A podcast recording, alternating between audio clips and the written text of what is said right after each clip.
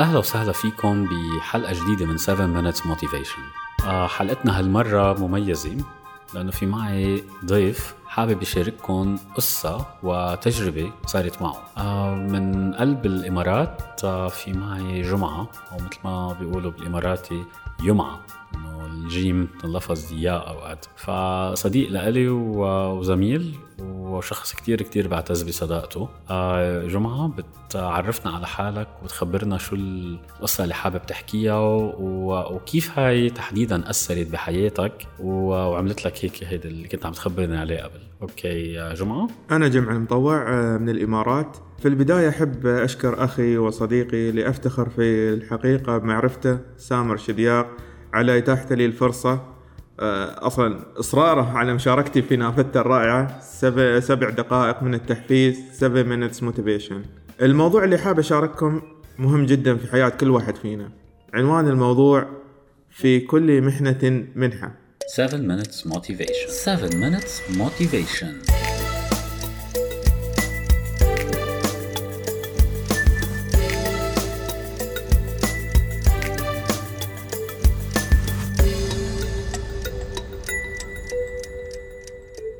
قبل ما استرسل الحديث عن الموضوع، خلوني أخبركم عن قصة من الأدب العربي لها صلة بالموضوع هذا، يمكن البعض منكم سمعها والبعض لا.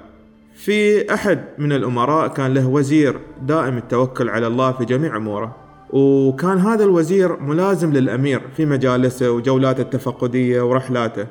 وفي يوم من الأيام حدث انقطع صبع من أصابع الأمير، فقال الوزير لما شاف الوضع: خيراً. انزعج الأمير من ردة فعل وزيره واستشاط غضب عليه وأودعه السجن. والوزير كعادته مواظب على قول خيراً إن شاء الله.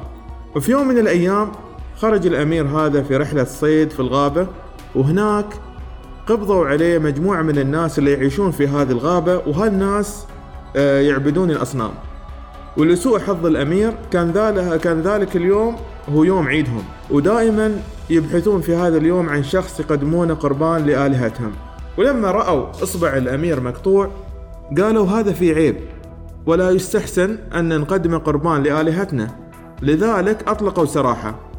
في هذه اللحظة اتذكر الأمير كلام الوزير اللي كرره بشكل مستمر، تحديدا يوم انقطعت إصبعه: خيراً إن شاء الله.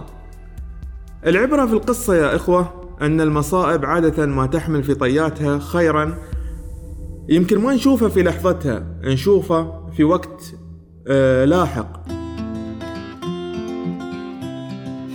وعلى المستوى الشخصي، في 2014 مثل ما الكل يعرف أن الخدمة العسكرية انفرضت على الشباب في الإمارات العربية المتحدة، وأنا كنت من الفئة الملزمة بالانتساب للخدمة العسكرية الإلزامية. مثل ما تعرفون الحياة العسكرية فيها شدة، تستلزم التخلي عن مظاهر الرفاهية والحياة المنعمة اللي نعيشها في حياتنا اليومية. وطبعا المطلوب في الخدمة العسكرية أن يكون الانضباط في أعلى مستوياته. لكن اللي خلاني استصعب الموضوع هو أني رب أسرة معتمدة علي بشكل رئيسي، وغير هذا كانت عندي ظروف صحية، منها ضيق النفس وعندي مشاكل في الكلى. عموما دخلت الخدمة وأنهيتها أنا في غاية السرور لعدة أسباب.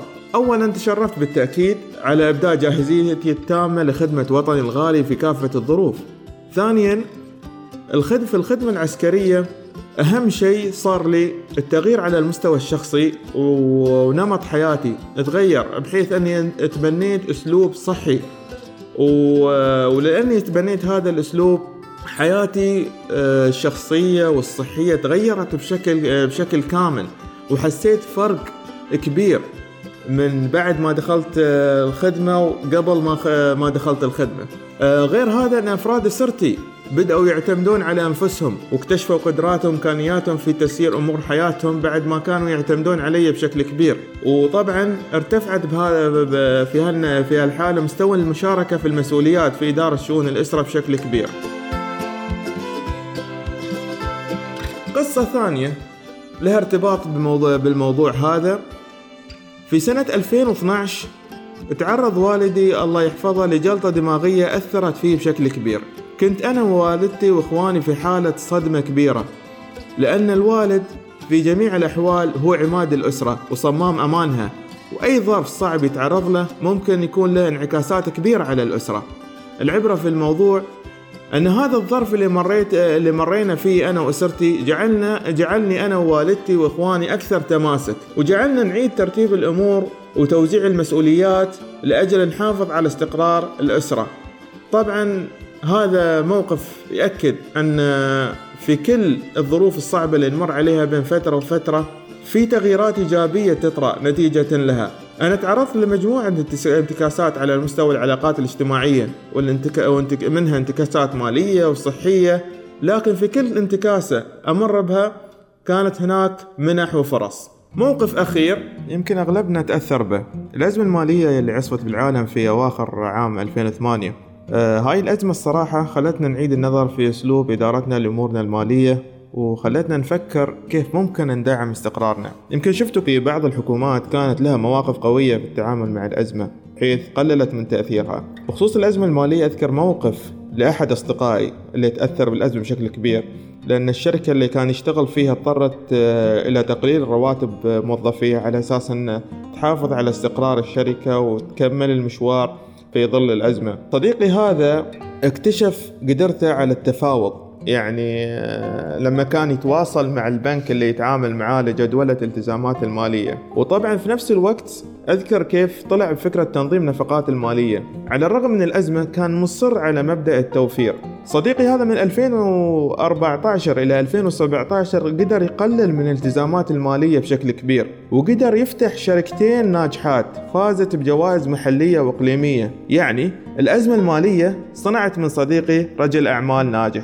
أنهي حديثي عن هذا الموضوع بتذكيركم بأن من رحم الصعاب تولد الرجال، والشخصيات المتفوقة على مستوى العالم وعلى مر التاريخ كانت بداياتهم صعبة جدا جدا. لو بتشوفون العلماء وأصحاب الإنجازات الكبيرة اللي خدمت الإنسانية كيف كانت بداياتهم، المرض، فقدان قريب، فراق، تأخر وظيفة، تأخر نجاح، خسارة مالية وغيرها من الظروف الصعبة اللي ممكن يمر بها أي واحد فينا. لا نعتبرها نهاية العالم، النهاية عندما نحن نغادر كأشخاص هذه الحياة. هنا ينتهي كل شيء ويغلق الباب بالنسبة لنا. ما دام القلب ينبض هناك أمل، هناك حياة تنتظرنا. لنبحث عن المنحة في كل محنة، ليكن إيماننا بالله كبير ولتظل ابتسامتنا دائما.